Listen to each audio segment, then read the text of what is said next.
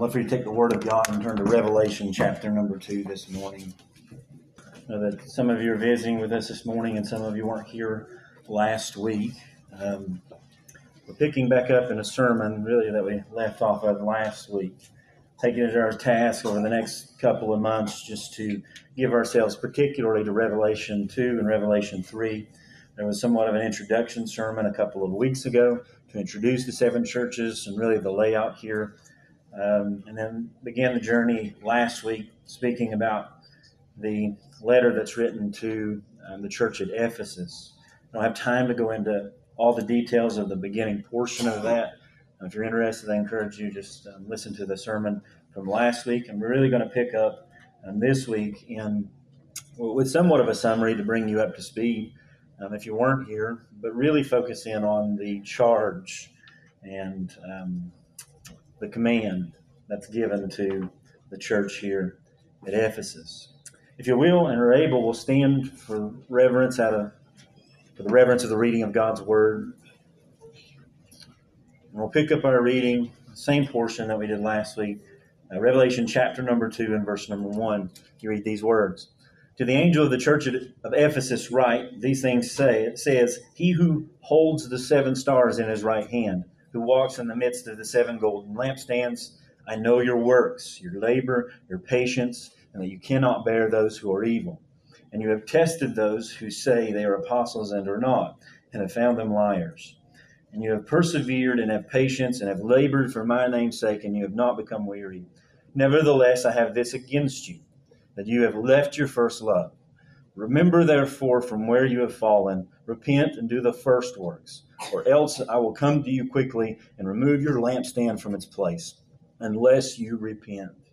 But this you have, that you hate the deeds of the Nicolaitans, which I also hate. He who has an ear, let him hear what the Spirit says to the churches. To him who overcomes, I will give to eat from the tree of life, which is in the midst of the paradise of God. Let's read, let's pray.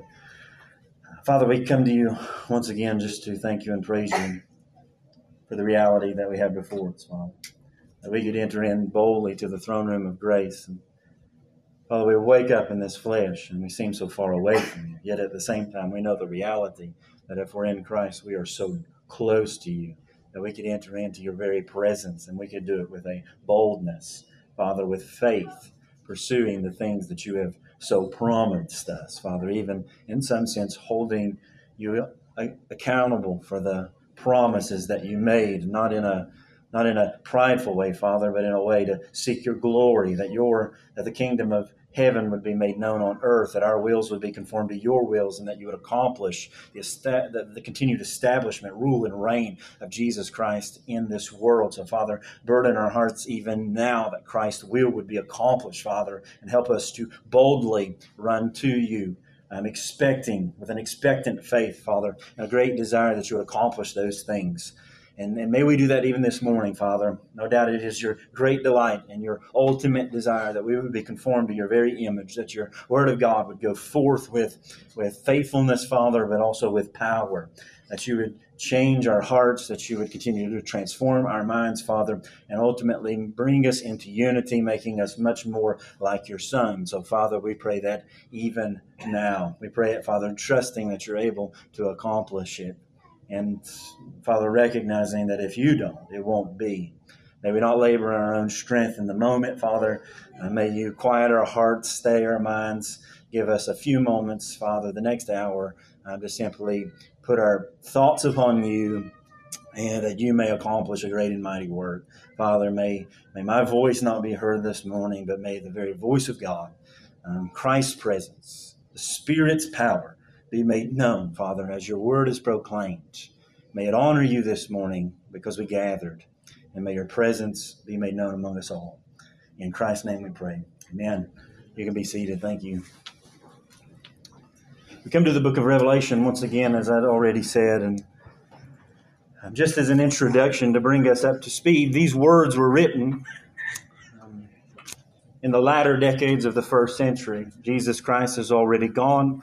The church in large has been established throughout the world. The nations, in some sense, have heard the word of God, the gospel proclaimed. and the last apostle standing, it, it might seem, um, the apostle John um, writes these words according to the Spirit of God. These words are written by the apostle in the midst of possibly his greatest persecution as he was exiled to a little place, a rocky island referred to as the Isle of Patmos. And this is not about the apostle John, though. The purpose of this book, the purpose of the very scripture that we just read, um, was wholly to reveal the glory and the majesty of the Lord Jesus Christ. It is to reveal Him.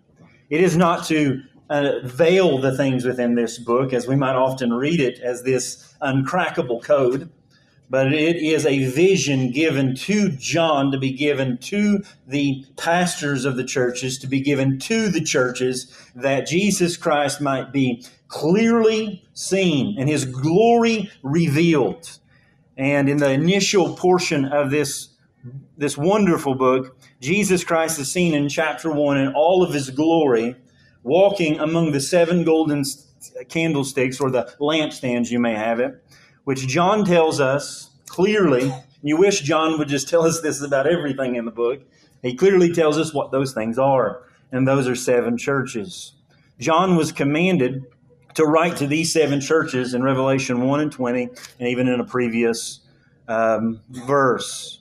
But it wouldn't be one general letter to all the churches as we read these letters to us in our day, but these are personal letters to each church with a particular message for each of them. It's hard to find a clearer passage within the scriptures that makes the reality of Christ, who has perfect knowledge and care of his church, than here. Christ knows his churches because Christ is first and foremost God, of course, but two, because Christ knows his church because he made the glorious bride by his own blood, but, but even more than that, because he walks among the churches. He is among the church. These letters clearly reveal Christ's shameless care and concern for his bride. Represented locally that universal truth that one day we will gather around the great throne, every nation, tribe, and tongue, every church with the denominations and divisions down will gather before him and praise him for who he is. Uh, but now there's local expressions of that. This would be one, and that Jesus Christ is not only king, ruler, reigner, and high priest of his universal bride throughout the ages and in every nation, but he is too um, careful and concerned about even each particular church and body that's made up throughout the world. And you see that here, that he's a sovereign ruler of both heaven and earth. That's one of the, the, the, the clear um, uh, truths that you find all throughout the book of Revelation. There's no denying that. I mean, if you're a believer and you read this book, I mean, you just see Jesus Christ, the King of glory, ruler of heaven and earth. He's seated on thrones. He goes forth to conquer, and he's conquering. Um, he brings war with him uh, to conquer the nations. He's got a sword coming out of his mouth. It's clear that he is the king of all the earth. He's a sovereign ruler of all creation. Yet at the same time, we find in this passage and in the previous passage that he too is not only king, but he is high priest and he's walking among the lampstands. It's a picture from the Old Covenant, the Old Testament, of the high priest as he would enter into the temple and he would care for that that that that, that menorah, the, the, the seven uh, the seven parts lampstand, and his job was to keep the light burning. He would trim the wicks, he would refill the oil when it was down, um, he would remove the waste when the ashes became high, and his goal, one of his many goals, was to keep the light going. Clearly, um, I believe that this is teaching us that Jesus Christ is the ultimate fulfillment of that picture and shadow of the old covenant. Jesus Christ, the high priest who enters into the Holy of Holies, presents his own blood um, to, to the Father himself, is received well because of his sinless perfection.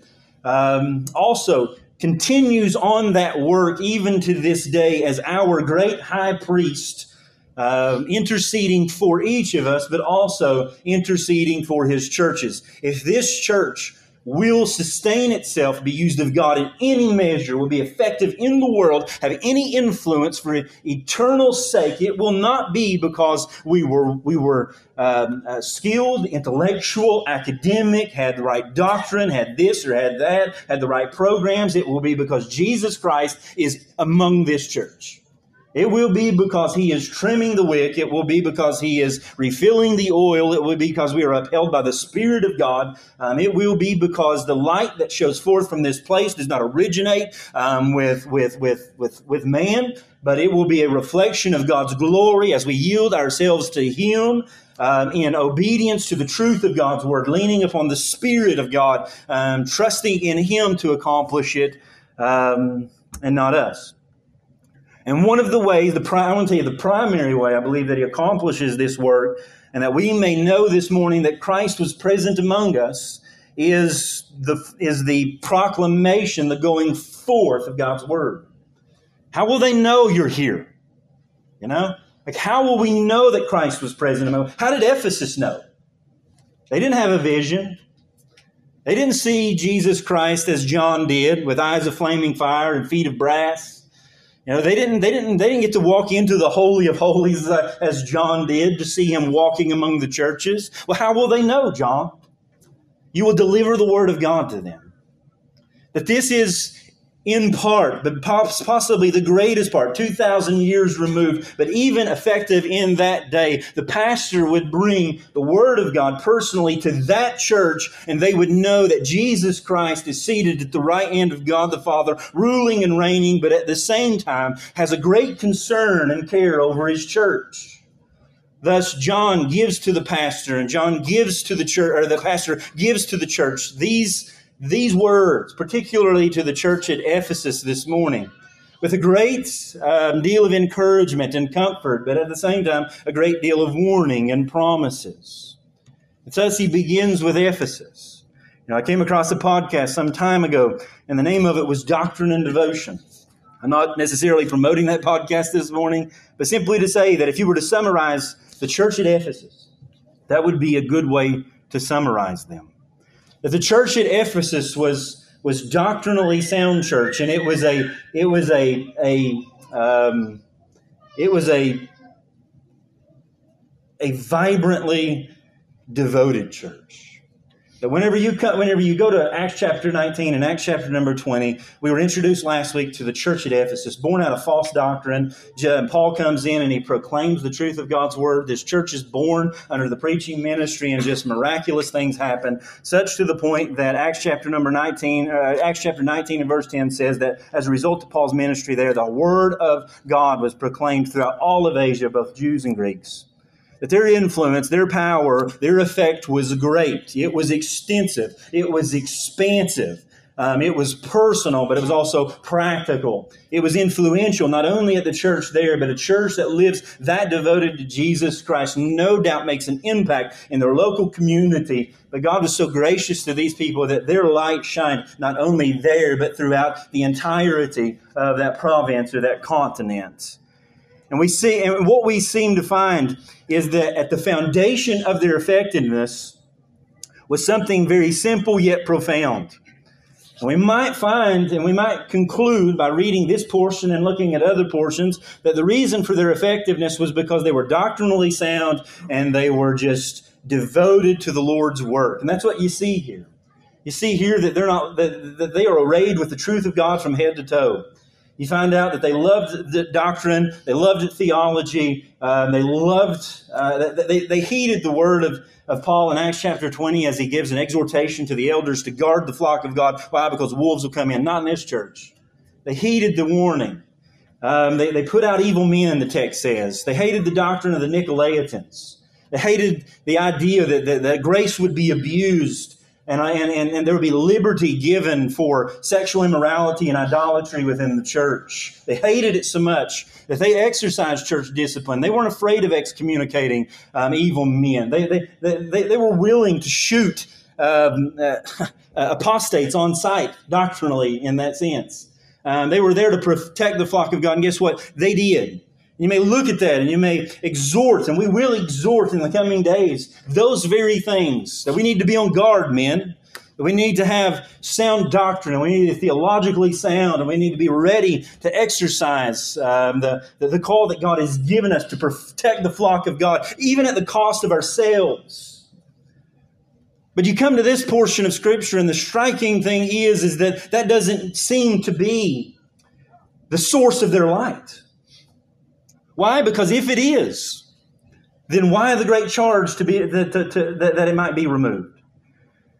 Um, it seems that the that the foundation of their effectiveness and their and the and the um, the source of their light and warmth to a lost and a dying world was was their profound love for Christ. It's evident in Christ's warning as the reason for the removal of the light. Jeremiah 2 2 gives some, something um, similar to the Old Covenant people of God. He says these words I remember you, the kindness of your youth, the love of your betrothal. This is God speaking. I remember the love of your betrothal. When you went after me in the wilderness, in a land not sown, Israel was holiness to the Lord, it says. And then you read a condemnation of Israel just two verses later. It's very similar to this one. What injustice have your fathers found in me? That they have gone far from me, have followed idols, and have become idolaters. Neither did they say, Where is the Lord who brought us up out of the land of Egypt, who led us? Verse 13 For my people have committed two evils. They've forsaken me, the fountain of living waters, and they've hewn themselves cisterns, broken cisterns that hold no water. The, in the beginning, the love of your betrothal, the, the, the, the phrase has to do with the love for a bride or the love that she has for him, a genuine love, a first love, a preeminent love, the chiefest of all horizontal loves, human to human loves. A love that is committed, it's selfless, it's sacrificial, it's serving. It's that kind of love in 1 Corinthians chapter number 13. That is a love that, that, that is the essential, the essential ingredient to all of Christianity, such that Paul could say, Men, if you even give your life and your body to be burned, guess what? Without love, it means nothing. Nothing at all. Nothing. You can live the most captivating life.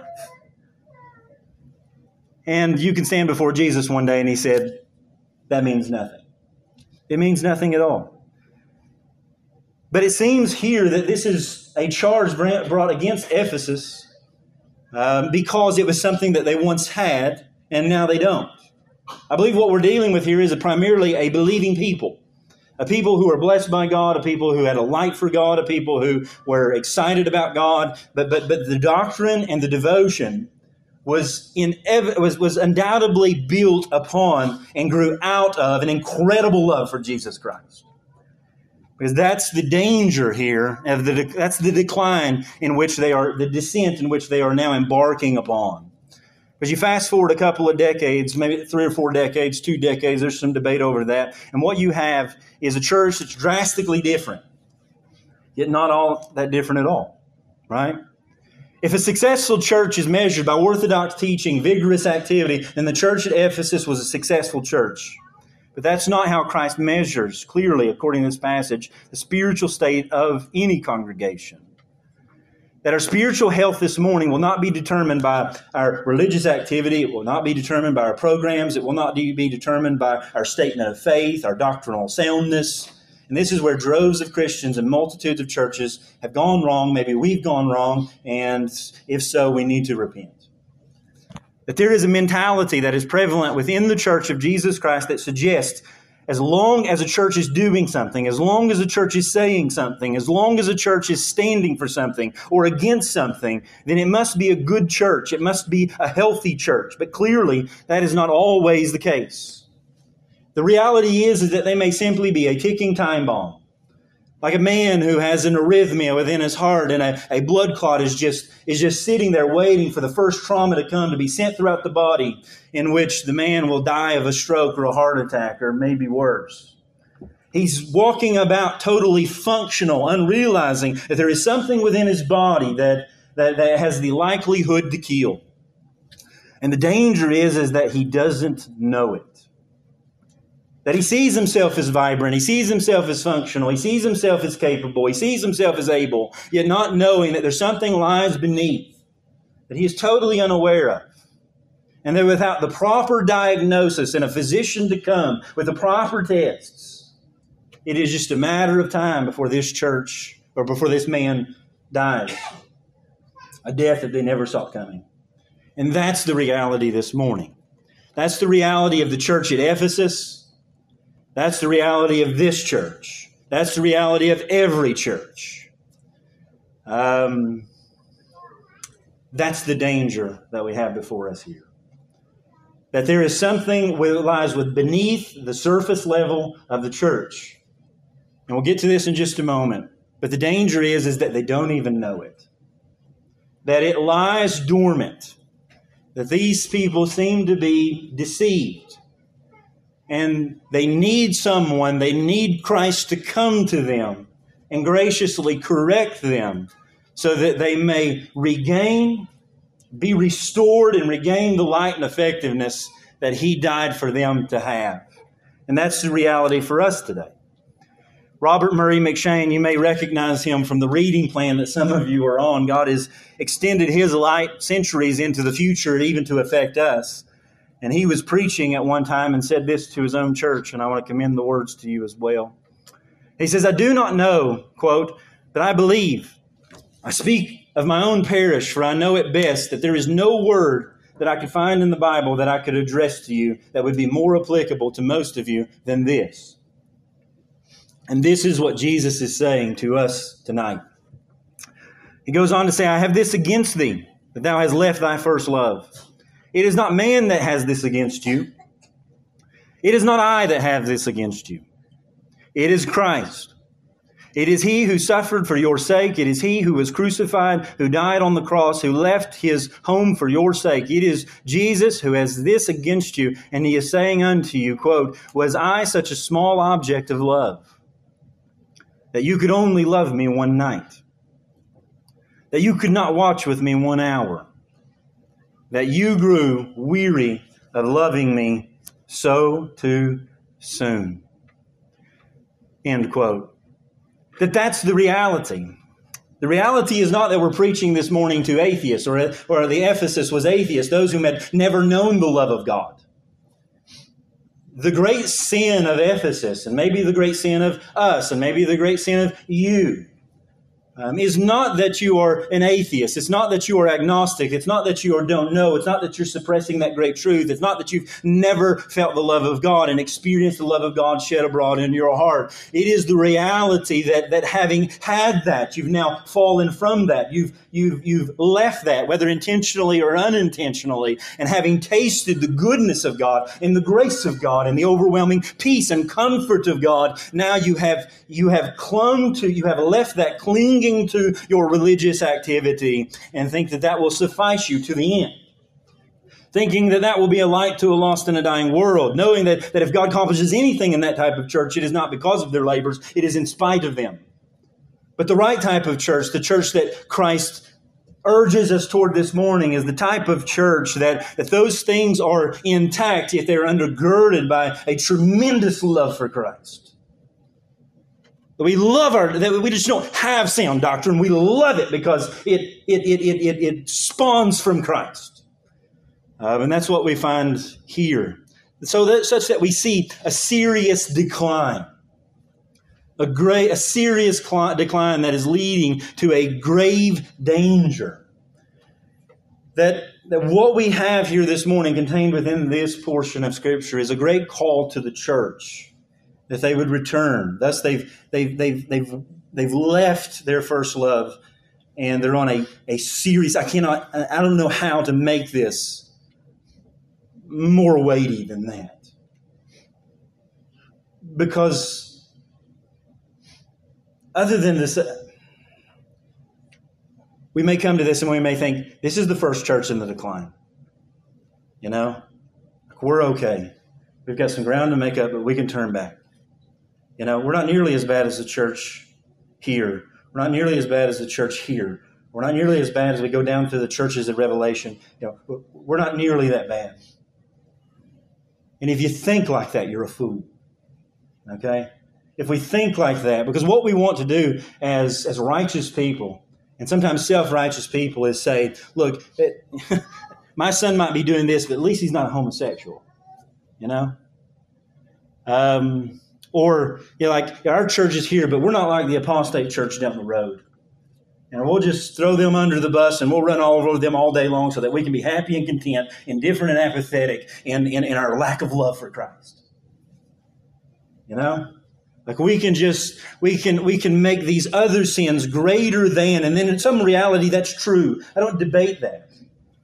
But if we utilize those things and use these other people so that we don't have to examine and judge ourselves as if we are somewhat better, Jesus Christ comes to you this morning, the very Word of God, and, and with those piercing eyes and those pure feet and that and that and, that, and that, that strong arm and that, that gracious, gracious call calls you back to Himself. Why? Because this sin is great enough to remove all of your influence and all of your effectiveness for His name's sake. That this is the first step in a great decline. And for us to think that, that we are not quite as bad as, or if it's not as great of a sin, know this this morning. It's great enough sin for Jesus to say, I was walking among you and the light's about to go out, and I will come, and guess what? I will come quickly. Now, there's no delay. That if this is carried on and you refuse to hear my word and if you refuse to heed the call, then know this, I will come and I will come quickly. And that phrase, I will come, is used all throughout the scriptures to refer to a condemnation or a judgment upon the people. I will, I am coming and I am coming quickly. That this is a serious decline. And, the, the, and it's a great, it's a serious cl- decline that leads to the great danger. And that great danger, again, is that, that, the, that the light would be removed.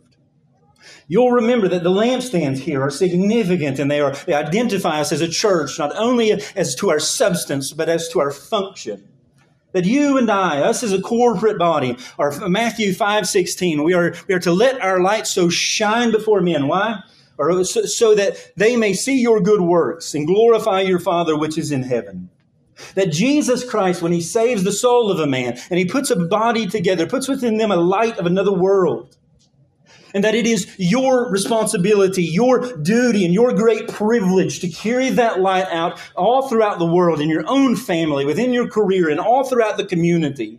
That when Jesus Christ died, he accomplished that, not only your eternal salvation, but he put within you a shining light of a witness for the glory of God. And that testimony to your family, to your children, to your wife, and to a lost and a dying world. That this message is sent forth primarily by us, by life and by testimony. Yes, the heavens declare the glory of God, but but but but the but the revelation and the glory of salvation is revealed through his truth, carried by men, not only in word, but also in testimony. And you see the graveness of that in Philippians chapter number two, where he argues that the character of man can also dim the light right? That, that, we're not arguing either or here, that you need to be a faithful witness of doctrine, yet you can live like the devil. Nor are we arguing that you can carry the glory of Christ, yet be contained as to the message. The, those two don't exist in extremes in all reality. That what you see is you see that a church is to be the right kind of people, the right type of person, the right kind of corporate body. And they express the glory of Christ, the, the supreme ethics of Christianity. They, the very character and nature of Christ as the Spirit of God produces fruit in their lives. And the people look at you and they see the love of Christ. They see the joy of Christ. They see the peace of Christ. And it's overwhelming. And it's so overwhelming in that life that they can't contain it. They must tell others about it. And that is the way the gospel has been propagated for the last 2,000 years through the people of God and the message of God and the character of God, shining that glory into a lost and a dying world. There's no doubt in my mind that Ephesus knew that. They understood that. They were that. And that's why in Acts chapter 19, the word of God was proclaimed throughout all of Asia. That this was a people who knew God. They knew the blessing of God. They knew the blessing of obedience. They knew the blessing of the Spirit of, and the power of God. And, and that entire heritage is what he's calling into mind. And he's saying, Do you remember that? That light that you were, the, the, the, close communion that you had, the blessings that were espoused, the, the glories of Christ, just your children. Do you remember, Ephesus, when your children were coming to Christ by the droves? You know, do you remember when you preached the gospel and it had effectiveness in the community? Do you remember when you were laboring at work out in the de- tent making, guys? Like, and, and, and there was something different about you, and, and, and, and people were coming to Christ asking questions because, because of the light that was shining forth. And some of us have no idea what that's like. We just think that that's something of the New Testament time and the apostles, you know, and, and we just, we're, we're, content with nominal Christianity and living in this life, hunkering down, pitching our tent, um, prepping until doomsday, and just waiting on Jesus to come. When in all reality, Jesus Christ died for a people throughout the nations, and we were to follow in their example, being influential in society, preaching a powerful message, undergirded by the Spirit of God. And as that goes forth, the nations are changed. I'm not buying into to, to one moment today that, that that is a different reality for the church today than it was for them. That we too are the light of the world. That we too are to be that city that's set upon a hill. And that we too are to, to, to, to permeate the darkness um, by our character and by our life and by our testimony and by carrying faithfully the Word of God as it is preeminently grown out of a love for Christ and a compassion for the lost that is born out of just a, a that He is our first love, our chiefest love, our preeminent love, that He is that great um, bridegroom. And they run the great risk and danger this morning as they begin to decline. Um, and, they, and the danger is that they'll lose their life. Why? First of all, because of their hypocrisy their hypocrisy.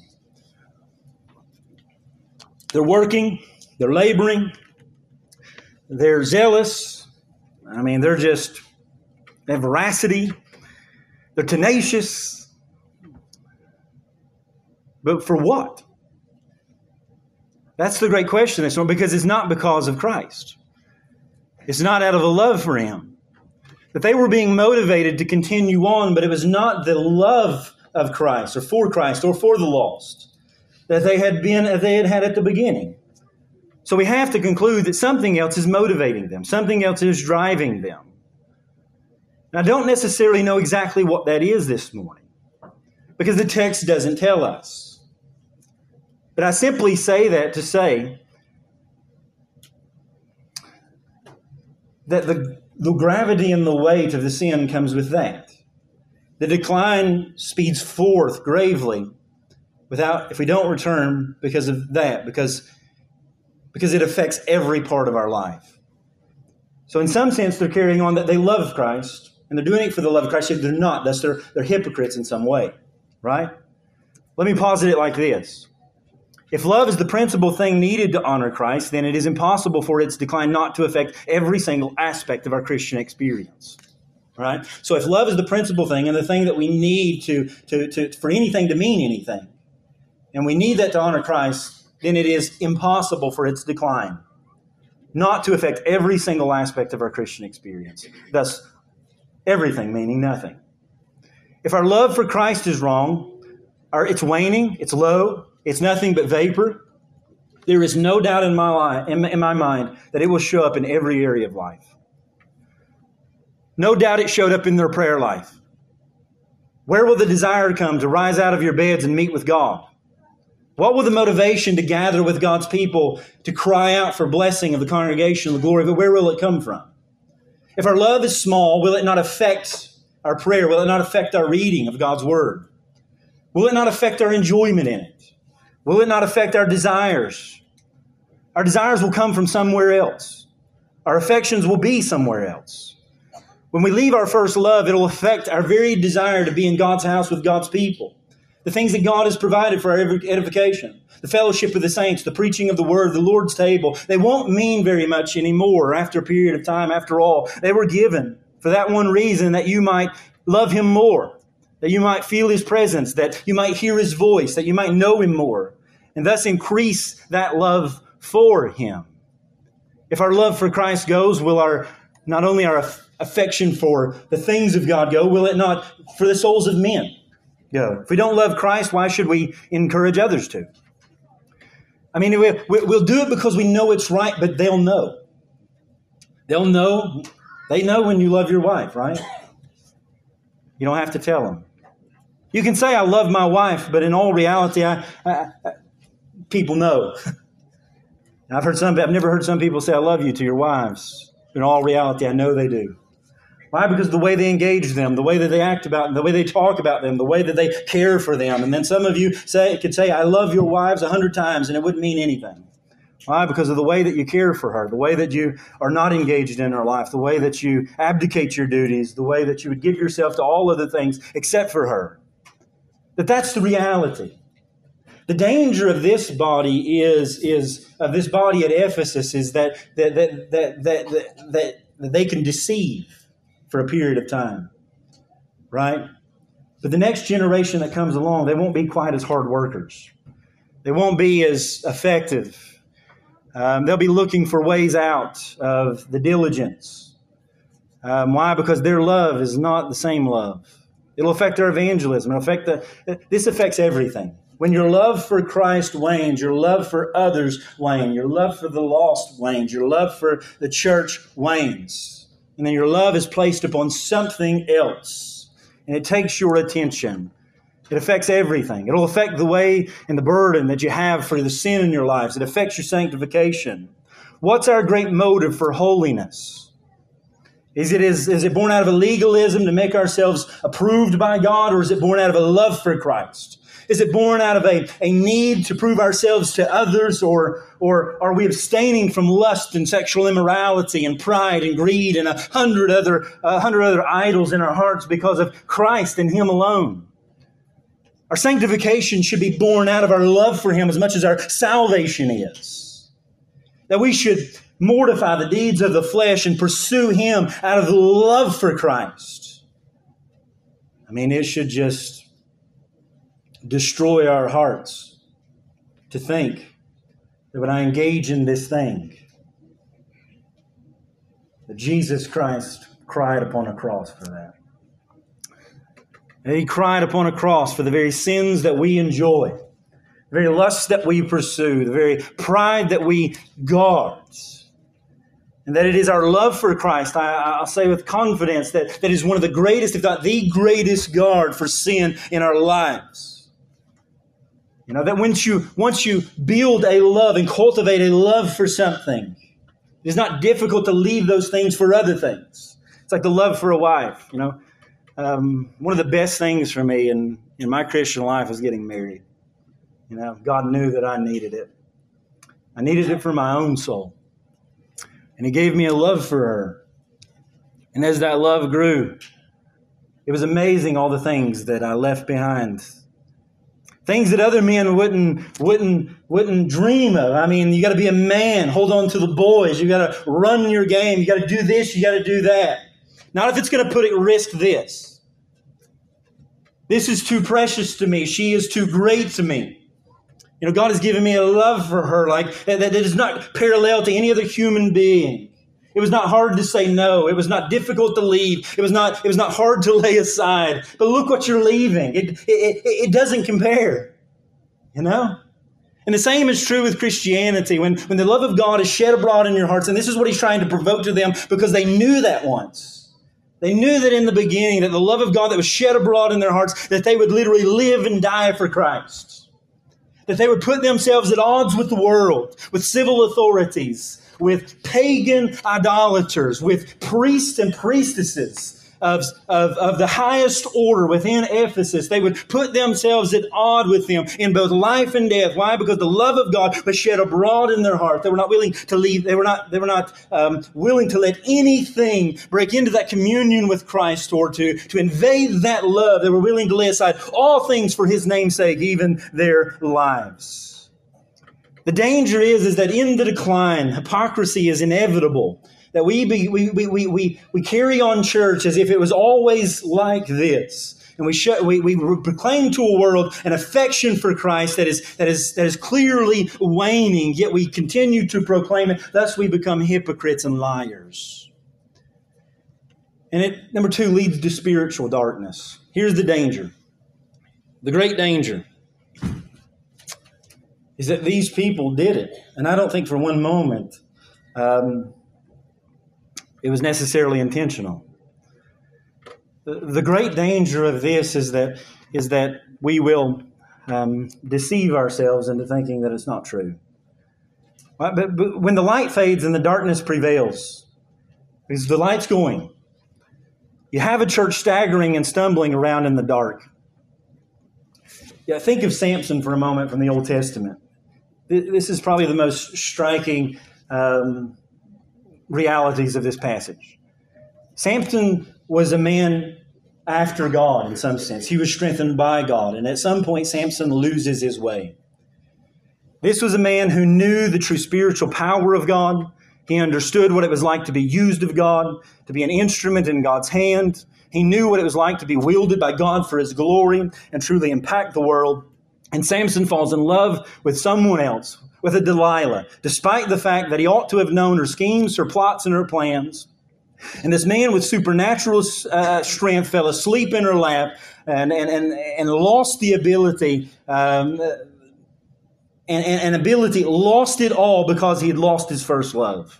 He disobeyed God. He allowed the enemy to kill, steal, and destroy. And while he was sleeping, Delilah did the deceitful act, strips him of all of his power. He wakes up, and guess what? He carries on God's work, which was miraculous before, um, but, but, but here's the kicker. In Judges 16 20, it says this. And she, speaking of Delilah, said, She woke him up and said, said, Samson, the Philistines are upon you. Samson woke him up, no doubt, in disarray. And, and, and Samson, what does he do? He jumps up and he goes forth. The, the Bible says that he awoke from his sleep and he said, I'll go out as before at other times and shake myself free. And the text says, But he did not know that the Lord had departed from him. Astonishing if you sit and think about it.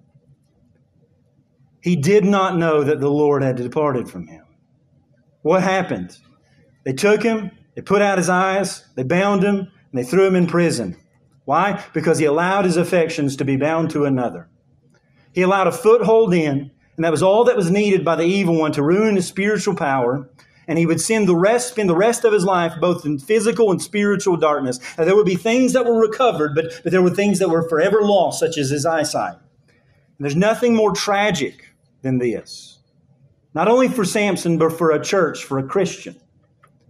Right? If the light speaks of truth, of joy, of comfort, of life, of vitality spiritually, how sad is it to spend your final days without it? With little or no joy, with little vitality, with little comfort, with little struggle, with little uh, through this land groping around, knowing we ought to be something and, and we ought to do something great for God and we should be an instrument in His hand, but we know that now we'll never be. What a dismal picture.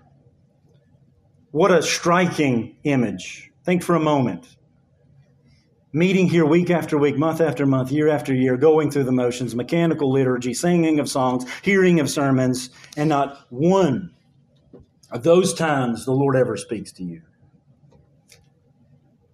To never leave the Lord's house and say, Man, God was with us today. To leave here today and every Lord's day and it left you no more changed and transformed than when you left the grocery store. It's just another place, it's another location to leave never knowing the comfort of the Word of God, to never know the ministry of the Spirit of God in your hearts, to never know the warmth and the depth of the fellowship of God with the saints. You see, that may be the very reality for some of you. That's what it's like in Laodicea.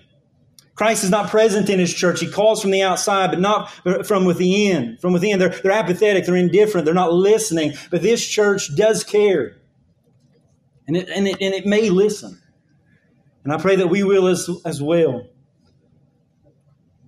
Can you imagine what was going through his mind as he got up and he expected the Lord to be there? And he wasn't. That he thought the Lord was with him, but he wasn't. He had abandoned him long ago. In his disobedience and his defection from the Lord, the Spirit of the Lord was off him, but he didn't know it. Can you imagine that in a church? Knowing the grace of God, knowing the love of God, knowing the comfort of God, but somewhere along the way, losing it, not even knowing it, and then engaging the world, standing up to preach a sermon in your own power. You know? It's exhausting. Engaging the world, you know, in the opposition of the world, the devil himself, the evil one, demonic entities. I mean, just engaging in the community without him. You know? Because at some, because at one point in the fight, um, at one point in the fight, Samson doesn't just look around and say, "Wait, God is not with me. Let me bow down and pray." No, he's in the battle and he knows that he must fight. So what does he do? He does what is inevitable with all of us naturally. He relies on his own strength.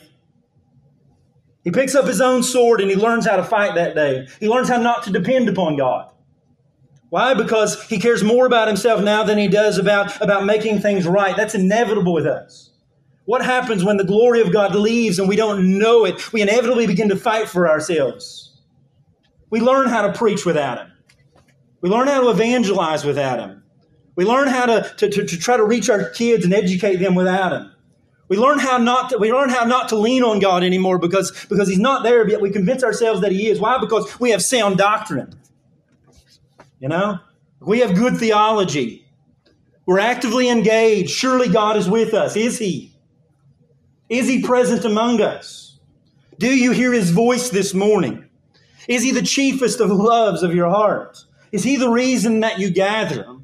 You know, is he, when you wake up in the morning and you open up your Bible, do you do it out of a cold um, liturgy? Because this is what you've always done. Or do you wake up and just, just, just long to hear and wait on the Lord? Does he comfort your heart when you open up the book and you read it? Do you spend time in prayer and find the greatest of comforts there? The danger is, this morning, is that the Spirit of God could have left us. And we don't know. And by natural man, what do we do? We don't want to, uh, we can't let this thing go, so we've got to carry on. Inevitably, what happens is, is the next generation won't carry on with the same zeal and vitality. And If the love is not communicated and shared with the next generation, they'll, they'll, inevitably they'll become like the world. Um, they'll, they'll just like Samson fight with their own strength. They'll look to the world for marketing strategies. They'll look to the world for other power. They'll look for the world how to fill a church. And they'll look to this or they'll look to that. And they'll become like the world. Eventually, they'll devolve into to nothing. Their light's gone. They'll be led to see Laodicea. Christ is outside the church. Jesus will come alongside and say, You're done.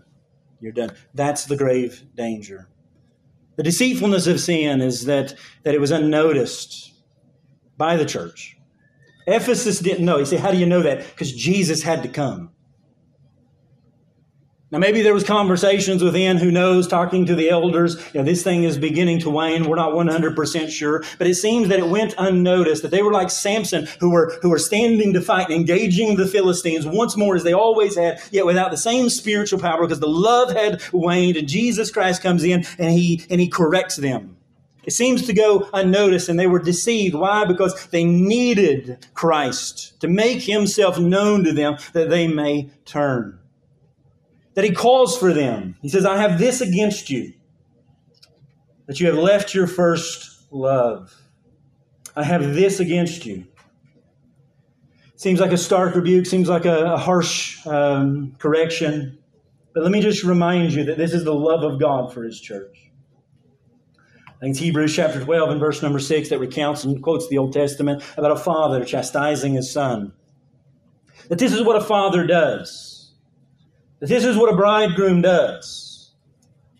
And the perfect bridegroom and the perfect father comes as he walks amongst his, his children, knowing their inner men, knowing their hearts, and, and sets them aside. He could leave them to themselves. He could continue to allow them to devolve. Why? Because they deserve it. But no, he's committed himself to them in such a way and in such fervency that he, that, that, that he comes to them before coming in judgment. And he comes to them with a call for them to turn and to return unto the glory in which they were once present among him. And thus it's a gracious act. As God reaches out to John, John falls as a dead man, gives him a message, tells the pastor, preach this to your church, proclaim it, read it until you can't read it anymore, that they may have ears to hear and eyes to see. Why? Because I forever love them. No doubt in my mind that this wasn't just a task to be given to, as, a, as a formality, That this is the creator of heaven and earth, the savior of this church, who had once acted in them in such an influential way, and their light was so bright, and he sees it beginning to wane, and thus he comes to them with, with his word, calling them back. So we see the decline, we see the deceitfulness of sin, we see the dangers of hypocrisy and self deceit. And then we see the gracious act of God in calling us to our duty or calling them to their essential duty. This is essential. Christ's message to his church was not without hope, it was not without mercy, it was not without grace. The church had left its first love, but there was no way, there was no doubt a way back. And that's, that's this is the gracious act of God. So he calls them. And these are not new things, these are things you've probably heard in a sermon before. And I'm going to give them to you quickly but maybe even the most important. So I encourage you to go home and meditate on these things. If this is you today, if this is us today, and maybe it is, then what is our responsibility? Christ is not here, I'm not here to throw us under the bus or to throw Ephesus under the bus, but to ask us all to recognize that we are mere men leaning upon God, and are we leaning upon Him now? If you're not, then this is God calling to you as a son, saying, as the prodigal, come home. What do we need to do? Number one, remember. Number one, remember. That's what he says in verse 5. Remember, therefore, from where you have fallen. Remember. This church had forgotten, as we've mentioned many times, and I don't need to go into all of that, but they had forgotten primarily Christ and what he had accomplished in former days. It had become preoccupied not with him, but with other things. It had forgotten the first dealings of the Lord Jesus Christ with their hearts. It had forgotten how precious he was. It had forgotten the joy of walking with Christ in the early days. It had forgotten what he had done for them and how he had loved them and how, the, the, with a true love and with the depths of their hearts, and they had allowed something to become between them. And this is not only in Ephesus. I read to you a portion out of Jeremiah 2 just a moment ago um, what did he say in Jeremiah 2? After he said, I've get these two things against you, forsaken me, you've created uh, broken cisterns. He goes on with the condemnation. He, he says this, You did not say to yourselves, I'm paraphrasing now because I have it right before me, but he says, You did not say to yourselves that, that God brought you out of the land of Egypt. Now, we recounted just a couple of days ago Deuteronomy 6, after he gives the uh, Shema, the, the, the, great command to love God with all your heart, with all your soul, to teach those to your children. Later on in the passage, he says, Be careful, though, because in your prosperity, do not forget God. That, that all throughout the scriptures, there is this, this calling back to the people of God to not forget the activity and the work of God in their lives. That in our prosperity and in our influence, even in a godly way, we can, we can inevitably begin to lean upon ourselves and put our, put our, put our confidence in our own strength. And we can forget that, that where we came from. We can forget our heritage, our spiritual heritage, that it was born not in our own strength, but in God.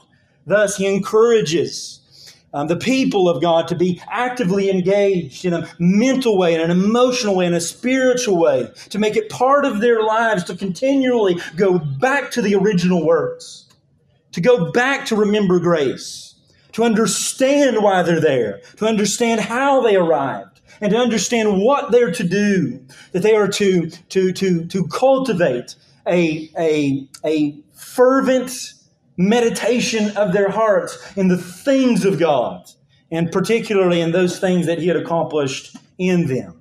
And they're to recognize that. They're to examine their own hearts. And so are you. So am I. That just as, as grave of a reality it was for Jesus Christ to stand and to speak to that church in that day, or Moses to stand up with the Word of God in his day, it is just as imperative for us to stand up and read and preach and proclaim the Word of God, recognizing that this is Jesus Christ. That He's the one with the eyes that pierce, that are dividing asunder. And that we are to regularly come to Him and examine our own hearts. And if this be us, then we are not only to remember, men, we are to repent. It's a sin. It's more clear to me today than ever that this is a clear command. And that if we are to repent, then it's clear that the lack of loving Christ, the greatest commandment, is even possibly the greatest of sins.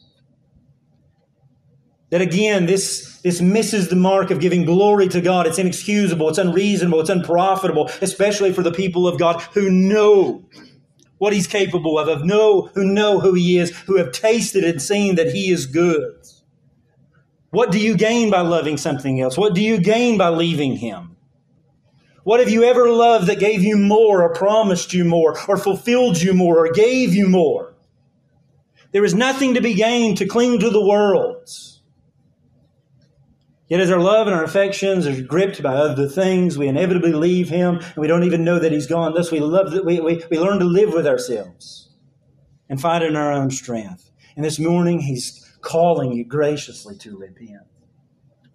Not with a worldly sorrow, not with just an intellectual acumen or assent, but He's calling you to understand the gravity and the weight of this great sin.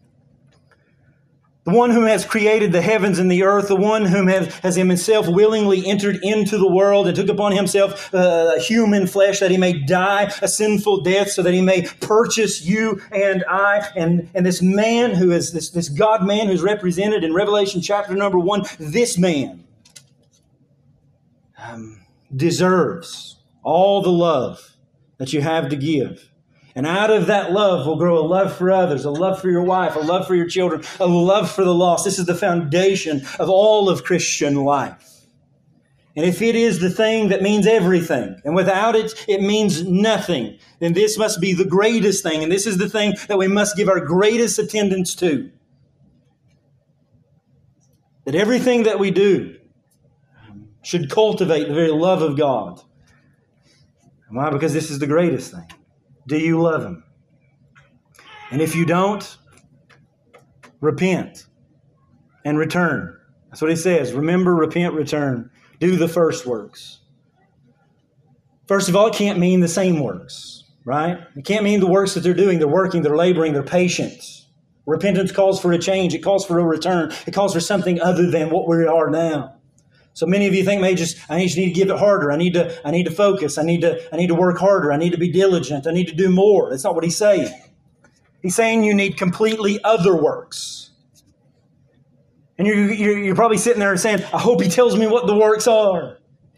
I don't know what the works are. He doesn't tell them what the works are. You say, why? Because he calls them to remember the works. This is not something new. I don't have a seven step plan to get to, to revitalize a church. You know, I don't have anything contained within my mind or within the world or within these scriptures um, that, that, that, that, that, that to, to contribute to your return. That if you have that if you are a part of this church, if you are a part of the church at Ephesus in this sense, then what you have is a return to what you had. That you know you know. We all know. Why? Because we were there. We remember when God just overwhelmed us with his, with his love. We remember what it was like to be a newborn babe in the world. We remember what it was like to cling to the gospel message. We remember what it was like to be saved for the first time. We remember what it was like to hear the word of God as if we never had ears, to see Christ's glory as if, as if we, were, we had never had eyes before. You know, it would be like a blind Bartimaeus opening his eyes for the first time, seeing the glory of the world. Like he had ne- eh, because he had never seen it before. You remember that. He's calling you to remember that. He's calling you to cling to those scriptures and to cling to those works and to cling to those affections and to cling to those things which were once yours, but have seemed to be gripped by the world now. And he's calling you to go back He's calling you to, to remember.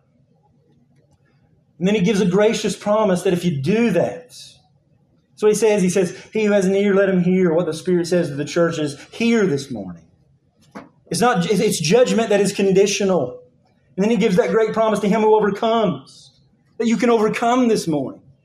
You can overcome your lack of love, that in Christ, He graciously gives you the opportunity, the ability by faith and love to, to, to, to cling to Him again. And to those who do, he says, I'll give to eat from the tree of life, which is in the midst of the paradise of God. And this is an eternal reality, but it could also be very temporal. It could just be saying that, that, that the Adam and Eve that were ejected from the garden, they wouldn't have been ejected if they obeyed. It could be simply drawing to their mind as, as much as eternal temporal, saying that if you overcome and you turn back, guess what? You'll stay in the garden. I won't remove the lampstand. I won't take away your influence. Your light will burn forevermore. Do you remember what it was like in the glory days, Ephesus? It'll be like that again. Do you want to be influential in the world? Do you want to be effective in the world? Do you want to be a light to a lost and a dying world? Then remember, repent and return. It's there for you. This isn't Jesus Christ coming to beat them up. It isn't Him throwing them under the bus. It isn't Him pouring out condemnation upon them. It is a gracious Savior, a Father, coming to His Son, a, a bridegroom coming to His bride, saying um, with, with, with, with, yes, with gravity, you, you don't love me anymore, but will you? And you can. Just remember, repent, and return. And you'll be as effective, if not more effective, than in the early days. Church, do you want to be effective? Do you want to live in this life, in this world, in such a way that all of Kingsport, the Tri Cities, know that, that, that whether they bow the knee to Him or not, Christ Bible Church believes there's a God in heaven and His name is Jesus Christ? Do you want to hear the Word of God that has been proclaimed throughout all the area? You know? Do you want people to come from every nation, tribe, and tongue? Why? Because the glory of God rests upon this place. Not because there's any man here that's capable, not because they're skilled or have great marketing strategies, but there's something happening within that church. You say, I've never heard of that. I've never seen that. Maybe it's because we're like Samson out in the fight and we've learned how to fight on our, by ourselves. You know? Maybe this isn't the way it's supposed to be. Maybe the love of God should so overwhelm our hearts that it just gives us to a life wholly devoted to Him apart from any other things. And we spend and be spent. And Jesus, and we live and we die, and Jesus Christ is made known forevermore. And our light shines forth. Is the light shining this morning from this place? Um, if not, we need to remember, we need to repent, and we need to return that we may be effective. Just want to give you some practical help this morning. Just another five minutes, I promise. Number one, if this is you, freely and honestly admit to God where you are. He already knows. He knows where you are spiritually. He speaks so that you too might know, right? That man, that, that, that God man with eyes that are piercing, even to dividing asunder, you, you can't run from him and you can't hide. He already knows the condition of your heart. He speaks to you this morning, not that he might know, and not to carry out any informality or any formality, but that you might know that you might confess. You'll remember that great verse in James, confess our, as we confess our sins, he is faithful and just to forgive us our sins. That word confess literally means to say the same thing. God knows. He simply wants you to know. He wants you to know this morning where you're at, where you stand spiritually with God, with man, and with the church. And if you be outside the gates, He wants you to come in. If your love is waxing or is, is, is waning, He wants you to return. He's calling you to remembrance. He's calling you to look to God and to lean on Him that you might live for the rest of your days with spiritual power and be a, a, a glorious picture to a lost and a dying world of the love of Christ. So be freely and honestly just to confess your sins before Him. Then take time to meditate on the person and work of Christ. I'm convinced that the only way to increase your love for Christ is to meditate upon the love of Christ. And we've learned that in parables in past. To meditate on Christ, to meditate upon His love, to meditate upon the gospel, it's not to do more. It's not to be more. It's not to try harder. It's not to, to, to, to just grit your teeth and bear it. It is literally to meditate upon the glories of Christ, that He might transform your thinking and your mind such that you love Him more, love your wife more, love your children more, love the world more. So, so be honest with Him that your love is waning and seek to, to, to, to delve into the Scriptures and within the Word of God and within the gospel particularly, that you might see Him, that you might hear Him, that He might make Himself known to you as He did in former days. So let us read the Word of God. Let us meditate upon it until our hearts burn within us. Our laziness and our busyness. See, I don't have time. Our laziness and our busyness are the two greatest barriers to our holiness. It takes time to be holy. It takes work and labor to get to know your wife. It takes even more time and labor to know Christ and to seek Him out. So go to the Word and stay until you find Him. Say, well, I only have 10 minutes in the morning to do my reading. And then get up earlier. You say, I don't have time. Your soul hangs in the balance and you don't have time. We're talking about a reality that if, if you don't have a love for Christ, then it means nothing. If all you have is 10 minutes in the, in the morning and you don't have time to seek Him, to pray for Him, and to find Him, and to stay there until He does, then what you, what you, what you, what proclaiming, what, what you're, you've, you've convinced yourself that all that means something without this. When in all reality, that if you don't have this, then everything else you're doing and you don't have time for, or that you have time for, means nothing. That you've carved out an entire life, like Ephesus, of busyness and maybe even good things. That unless you find them will mean nothing. You don't have time not to find them. You can't wait and sit by and hope that God shows you Himself one day. That you are called to love Him and to pursue Him and to seek Him out and to find Him. And without your life is, means nothing. That Jesus Christ stands to Ephesus, stands to us today, and says that if this is not a reality in your life, then all of that is absolutely nothing. But that you can overcome, so come. Pray that the Lord would increase your love. Pray that He'd make Himself known to you in greater ways. Pray that He'd strengthen your faith. Seek to serve Him, that He might make Himself known to you in your faithfulness to Him. Do more for Christ. Determine day by day to do some act of service, some labor of love as you do trust Him, that He'll increase your love for Him. Fellowship. Keep company with those who love God. You know?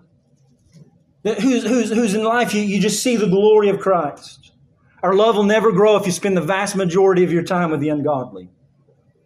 Fellowship is one of those means that God changes us as we share with one another. And if you're with the world all the time, no wonder we become like the world and love the things of the world. So spend your time in the Word, spend your time pursuing Him in prayer, and spend your time with one another, those men and women whom you know God is with. They may too point you in that direction and share with you the very love of Christ. They may cultivate that in your heart. Guard your minds, men. Guard your minds, women. It's the greatest of battlegrounds. It's the battleground at Ephesus. It wasn't with their hands, they were busy. It was in their minds and in their hearts. Thus, to keep the love of God uh, shed abroad in our hearts in a fervent way, we must seek to guard our minds from things that might detract us. And what that means? It might mean that you need to get off of this or you might need to stop doing that. You say, well, that's just too much. Well, your love is too great for those things then. Cut your hand off, pluck out your eyes. Why? Because your soul is on the line. And the problem is, is that you can't give those things up because you don't love Christ enough. Because if he is, then all the then the rest of the world pales in comparison, and may it all fade away that we may have him and him alone. And to some of you, this sounds like hogwash and gobbledygook. And I pray that if that's the same, Jesus might speak. I think if that is true, that Jesus might speak to your heart this morning um, to show you the frivolity of our lives apart from Him. Jesus Christ stands this morning, even walking among this church. I pray with the, the light shining forth, maybe flickering in your heart, and with a gracious conversation, He speaks to you as a father to a son, saying, Come home. Come home. Where's home? It's in the love of Christ. It's in the love of Christ.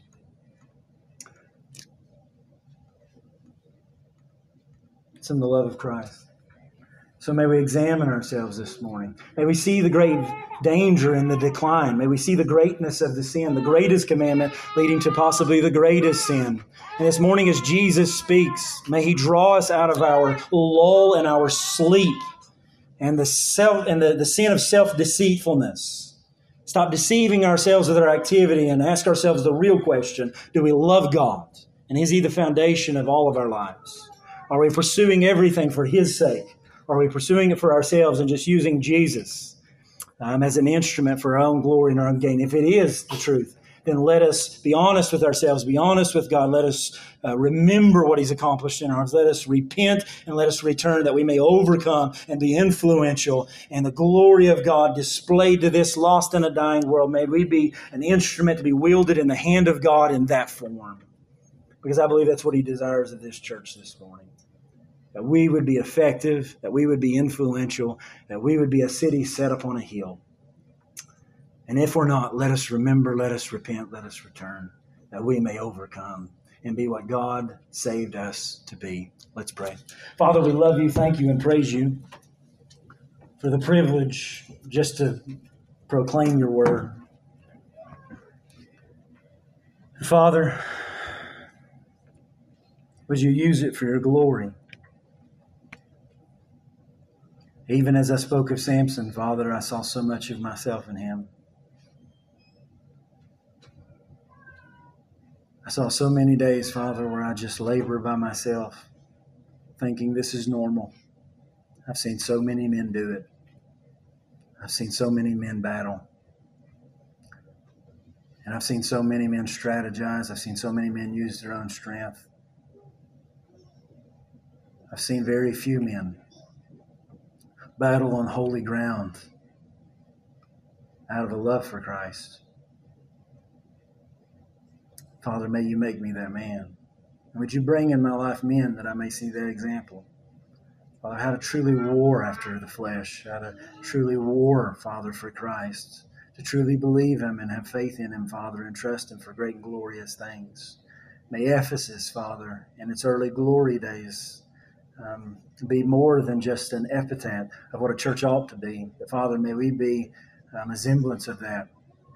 And may we, Father, be what you desire for us to be, not Ephesus, but us.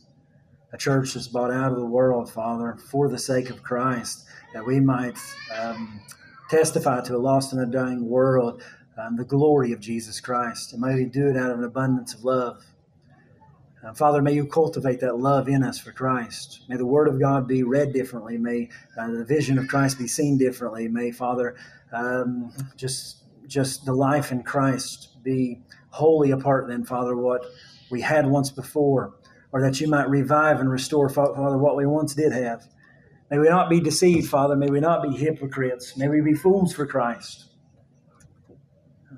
Ready to live, Father, and ready to die, to be unheard of and to be unseen. Jesus Christ might be known throughout all the world. And I trust, Father, that only um, love could do that. So give us a greater love for Christ. Father, um, take it to the depths of our hearts, transform us by the renewing of our minds, and help us to pursue all things for His sake and His sake alone. Help us to die to ourselves, help us to take up our cross and follow Jesus all the days of our lives. And may the world know, Father, that in this place that we serve a risen Savior regardless of their response. Because if nothing else, Father, you're worthy that all the world know. Let them deny him, but let them not die unknow, not knowing that Jesus Christ died to save sinners like us, and that he sits at the right hand of God the Father. And may you wield this church to, in some measure, be used to that great end, that all the world may know that Jesus Christ is Lord to the glory of God the Father. In Christ's name we pray. Amen.